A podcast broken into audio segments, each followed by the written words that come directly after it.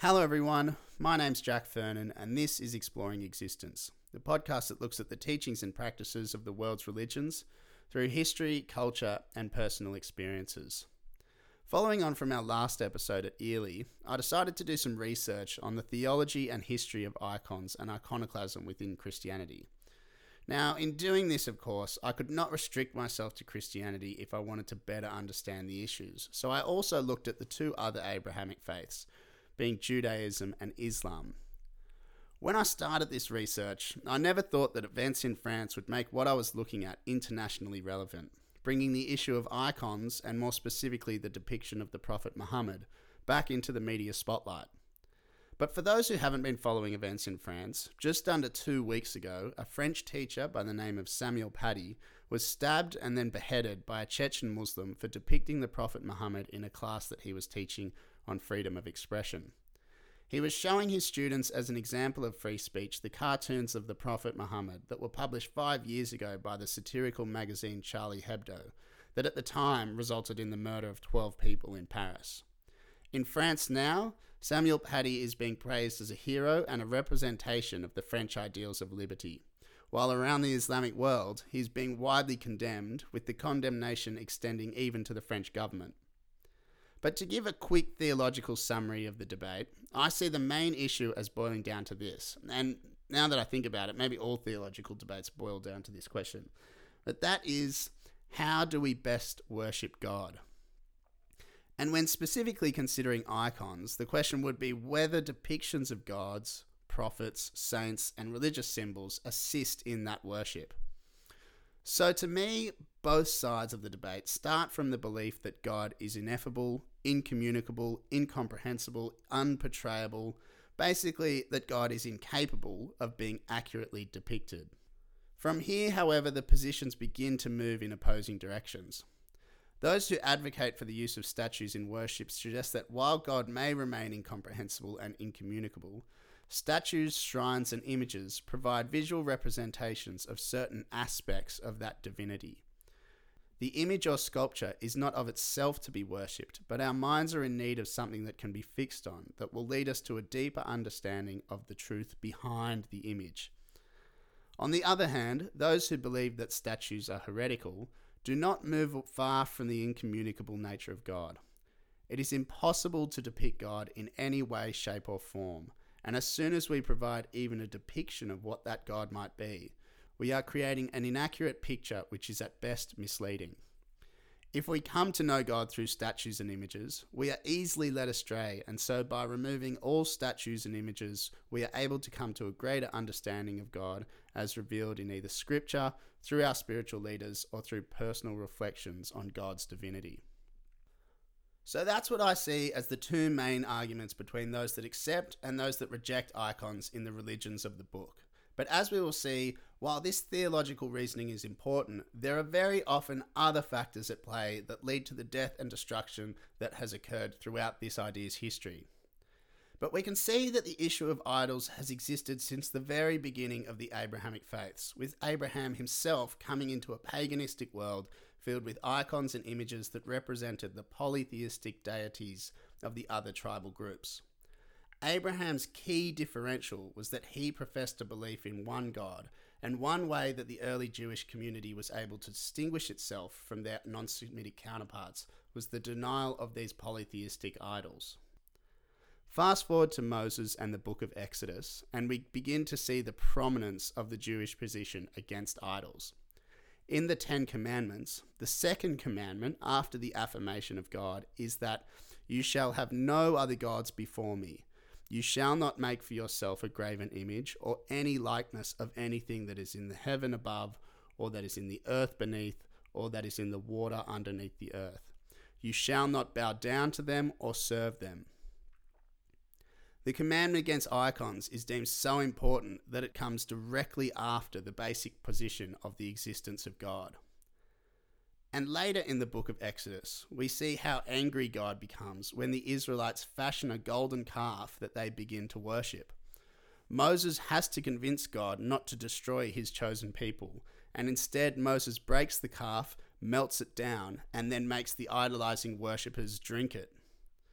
In Judaism, though, there is a wide use of symbols such as the menorah, the Lion of Judah, and later the Star of David.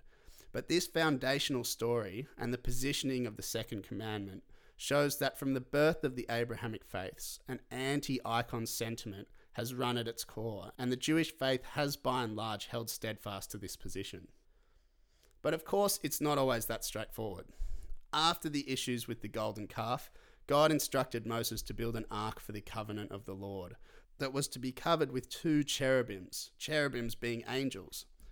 And then there's the discovery in 1932 of what is now the world's oldest synagogue on the banks of the Euphrates, which houses paintings suggesting that early Jews professed a somewhat strict observance of the second commandment not to create graven images, i.e., sculptures, but that images and paintings were acceptable.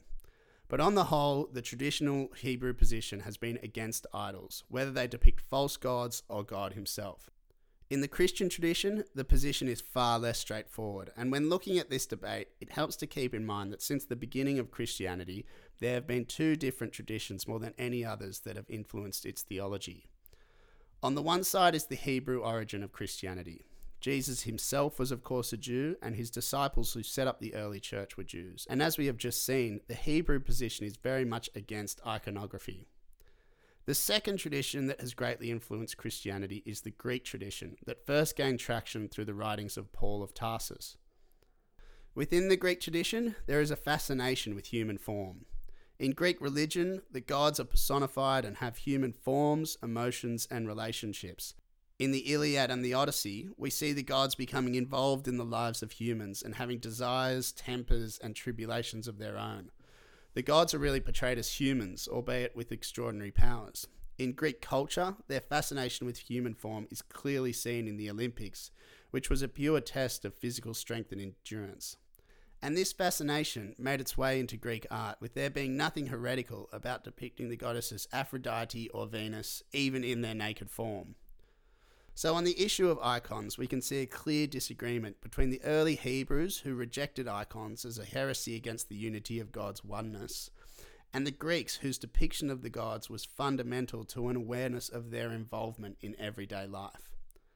When it came to idols, the early Christian church in general followed the Greeks' position, allowing images as long as they were Christian.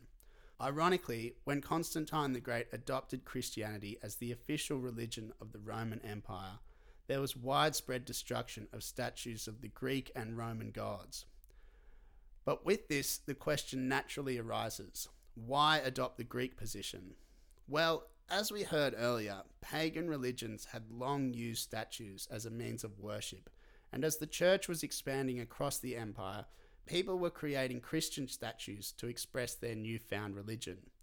Christianity was adopting aspects of pagan worship, and a key part of this was the use of statues. Of course, there is a theological basis for the use of icons, which we will see later, but from the beginning, allowing icons in Christianity can be viewed as a political move to incorporate a range of practices. But in its position, an issue that the church now faced came from one of the most fundamental pillars of the faith, which we spoke about earlier the Ten Commandments we remember that the second commandment was that you shall not make for yourself a graven image or any likeness of anything that is in heaven above or that is in the earth beneath. Enter Augustus of Hippo, a North African bishop who lived in the late 4th and early 5th century. Augustus knew that the Ten Commandments had to remain just that, ten, but he needed a way to take the sting out of the second commandment as statues were becoming more and more widespread throughout the Christian world. In order to do so, he merged the first and the second commandment together, creating a unified declaration of God with an injunction against false gods. To keep the number at the required 10, he split the 10th commandment into two separate commandments so that coveting your neighbor's wife was no longer part of the general commandment not to covet your neighbor's goods. By doing this, the Catholic Church was able to continue fashion sculptures in God's likeness, and the groups of Christians around the empire were able to continue in their worship of the idols. This was true of the Western Church in Rome, but in the Eastern Church in Constantinople, they had followed the Jewish line and continued to recognize the injunction against sculptures. But as certain Jewish groups had beforehand, they observed this injunction at a literal level and so images, whether painted or as murals, became widespread throughout the Byzantine Empire, and the icon became a favoured image of reverence. And so the contention surrounding images remained relatively dormant for the first 700 years of the Church's life. It wasn't until the Muslim conquests of the 7th and 8th centuries that notions of the heresy of idol worship became widespread throughout the Christian world, particularly in the East. But it would be wrong to lay the blame for the destruction of icons throughout the Byzantine Empire entirely at the door of the early Muslim communities. The Islamic understanding of icon is theologically similar to that of the ancient Hebrews. It is impossible for humans to provide an adequate depiction of God or any aspect of God's nature, and so any attempt at this is necessarily misleading and therefore heretical. Not only that, any such representation is entirely unnecessary, since the word of Allah has been perfectly revealed in the Holy Quran. For Muslims, the Quran is the final revelation of the divine, and that leaves nothing further to be revealed, with anything that is sculpted or painted being a distraction from this final work of divine art. There is, of course, Islamic art that is made up of calligraphy, where passages of the Quran are drawn to create beautiful scriptural displays, with the true beauty being derived from the intricate poetry of the words themselves. This position is held across all major strands of Islam, and within the Quran itself, there is justification for this position. Chapter 27, verse 65 states, None in the heavens and the earth knows the unseen except Allah. While chapter 42, verse 11 goes on to say, Allah is the originator of the heavens and the earth. There is nothing like a likeness of Him. However, the position on depictions of the Prophet Muhammad is less uniform. Some Shia groups allow for depictions of the Prophet, meaning such images can be seen across countries like Iran. However, Sunnis are steadfastly opposed to such representations. The concern with images of Muhammad is that the Prophet himself will become worshipped, going against the primary message of the Quran, the unity of God. Beyond the prophet, there is also theological issues concerning depictions of living creatures. Here, it is deemed that the work of creating living things is the work of Allah alone, and any artist who tries to replicate this is heretically attempting to match the work of Allah. In the Hadith, which are the sayings of the Prophet Muhammad, the Prophet states, The most severely punished of people on the day of resurrection will be those who try to make the like of Allah's creation. Following this argument, for many years, Wahhabi clerics in Saudi Arabia opposed the introduction of television in the kingdom, and protests erupted when TV was eventually brought in. But even in the times of Muhammad, the position was not straightforward. When the Prophet re entered Mecca in 630, his Muslim followers destroyed all of the pagan images that existed in the city and throughout Arabia. Interestingly, however, their actions towards Christian images were markedly different in that little destruction occurred. There are even stories that the Prophet protected an image of Jesus and Mary that was in the Muslim sacred shrine. After the Prophet died, and as the Muslim empire continued to expand, they came into more and more contact with religious imagery throughout the Middle East. And with this, Christian imagery, for the most part, continued to be left alone. For the Muslims, there was more concern with what the images were representing rather than the representations themselves. For example, images that depicted Jesus as the Son of God were often destroyed as they went against the Islamic belief that Jesus, while an important prophet, was not God incarnate, while if the image depicted Jesus as a man, they were left alone. There was one interesting exception to this general aversion to destroying Christian images, and that was of the image of the cross. The cross had become an image of the Byzantine Empire, and it was revered by all Christians across the Middle East. During the 7th and 8th centuries, crosses were found in public spaces on all manner of buildings, and especially during public processions. It had become a political symbol as well as a religious one, and with this in mind, the Islamic objection to the cross can be viewed from a number of positions. First, of course, there is the theological position that the cross represents the death and resurrection of Jesus and is a stark reminder to Christians of both the humanity and divinity of Jesus Christ.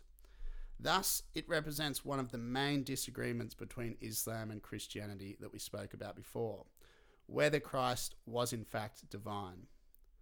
There was a second political reason for the destruction of crosses, as it was the symbol of the Caliphate's main northern enemy, the Byzantines, and by destroying churches, they were rooting out any opposition to its rule within its own borders.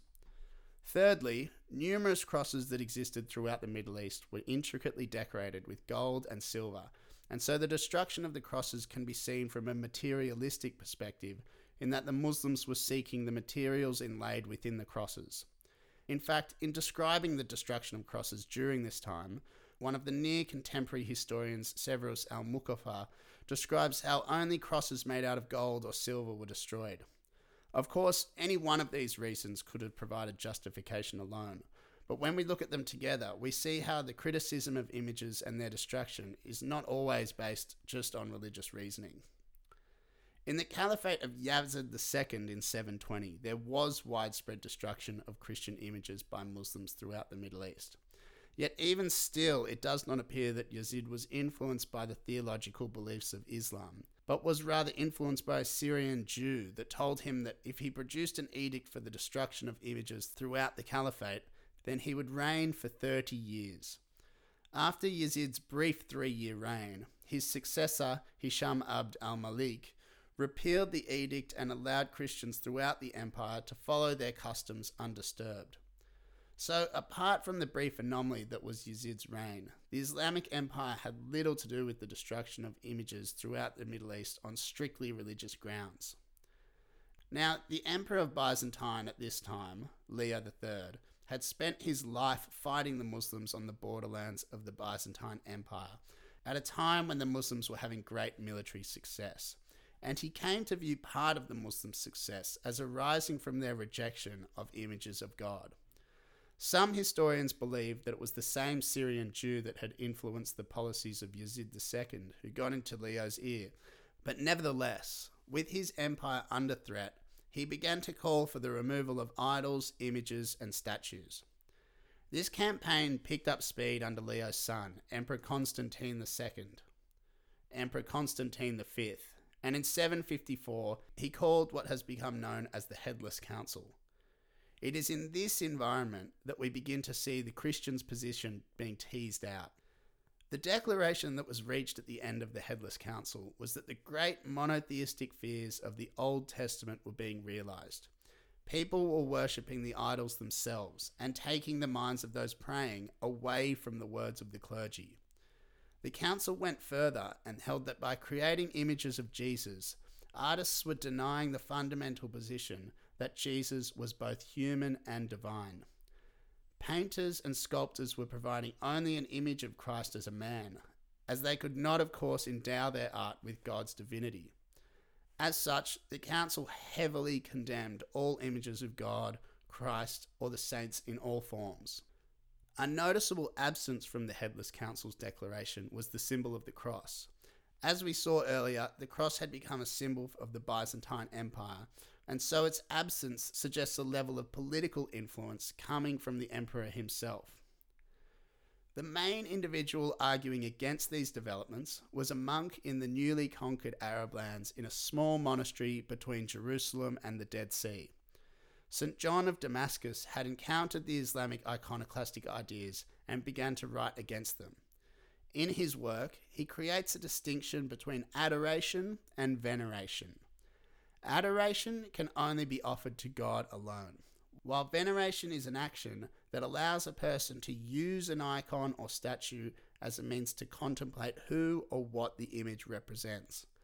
St. John also wrote that through Jesus, God has entered into the material world and given matter a new dignity through which we can worship Him. While God remains unknowable, by focusing attention on images, we can come closer to what these images represent and get even the slightest glimpse of the divine. Amongst all this, Leo III and Constantine V's iconoclastic changes coincided with a string of military victories against the Muslims, so it appeared to those at the time that their newfound image of piety was having a worldly impact.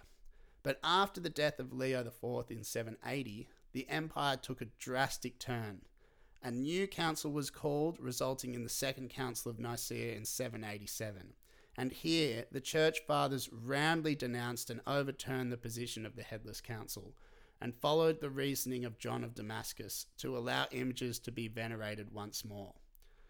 After a later imperial flip flop, this has remained the position of the Eastern Church to the present day, and the Second Council of Nicaea was the last Eastern Council to be accepted in the Western Church.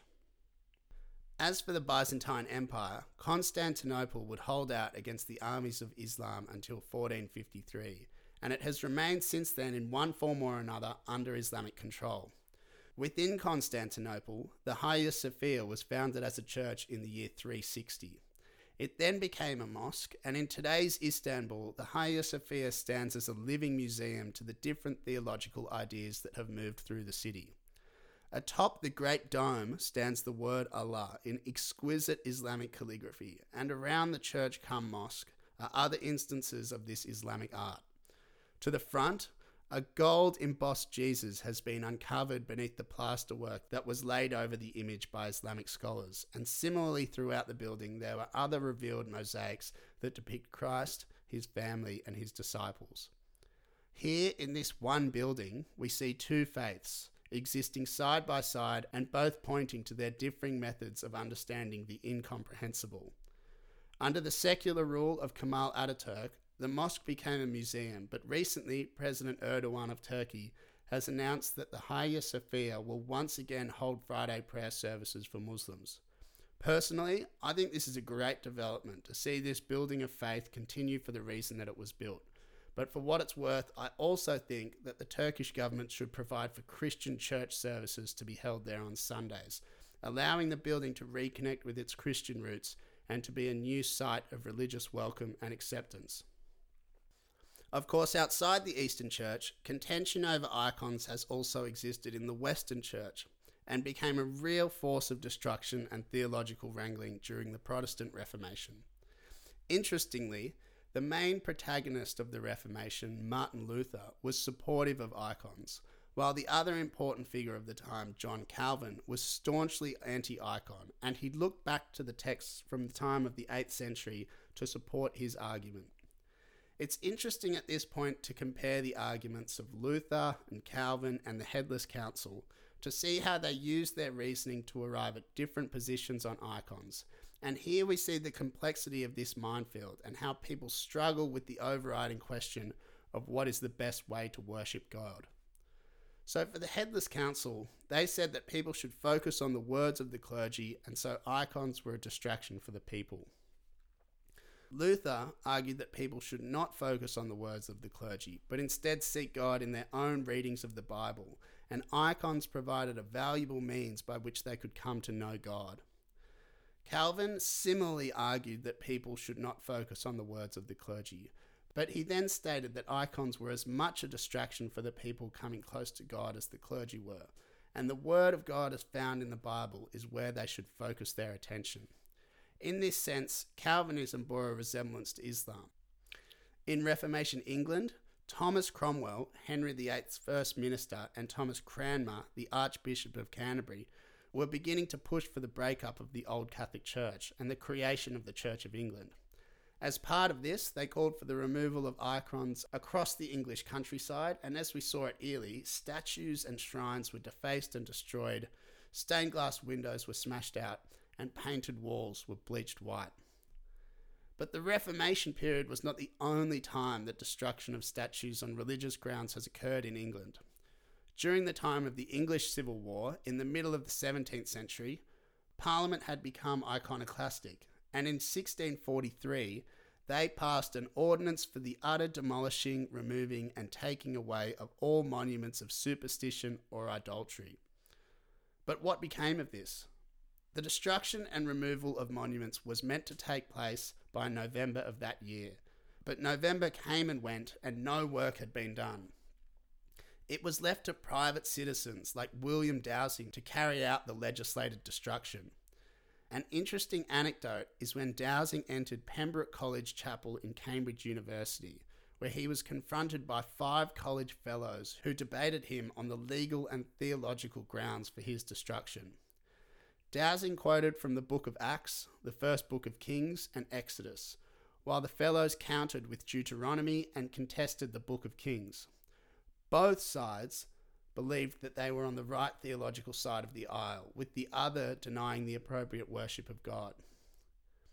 It's hard to put much religious emphasis on the actions of the iconoclasts during the English Civil War, as if they had really believed that the worship of icons would result in their damnation, then surely after Parliament had passed such a law, then the widespread destruction of statues and images would have quickly followed. The Ordinance of Parliament can be seen, therefore, not so much as a theological statement, but a political one that rejected what they saw as the continuing Catholic influence on the Church of England. So, within these iconoclastic arguments, it's important to keep in mind what people are really arguing for. Of course, a lot of the arguments are theologically based, and there are logical and reasonable arguments on both sides regarding the use of images and statues in worship. But there are also other reasons that are political, materialistic, to cause offense, and even to terrorize. But if we can think back and remember that from the religious perspective, both those for and against idols start from the same point the indecipherability of God. We can all recognize that no artist is able to create an image or sculpture that encapsulates the divine in all its complex simplicity. Yet there are those that find within images expressions of God's beautiful creation and a useful way to come closer to the divine, while others find such images distracting from the search that ultimately must occur within. Coming forward to the 21st century, it appears that the iconoclast wars are back, with the events in France being only the most recent example. And I think above all, amongst the disagreements, destruction, and unfortunately death, what will help in all this is a greater understanding of the beliefs that are different from our own, because from this understanding comes respect. If you've gotten this far, thank you very much for listening. I'll post a transcript of this recording on our website so you can check it out there if you want to. But thank you very much for listening, and I hope you enjoyed the podcast.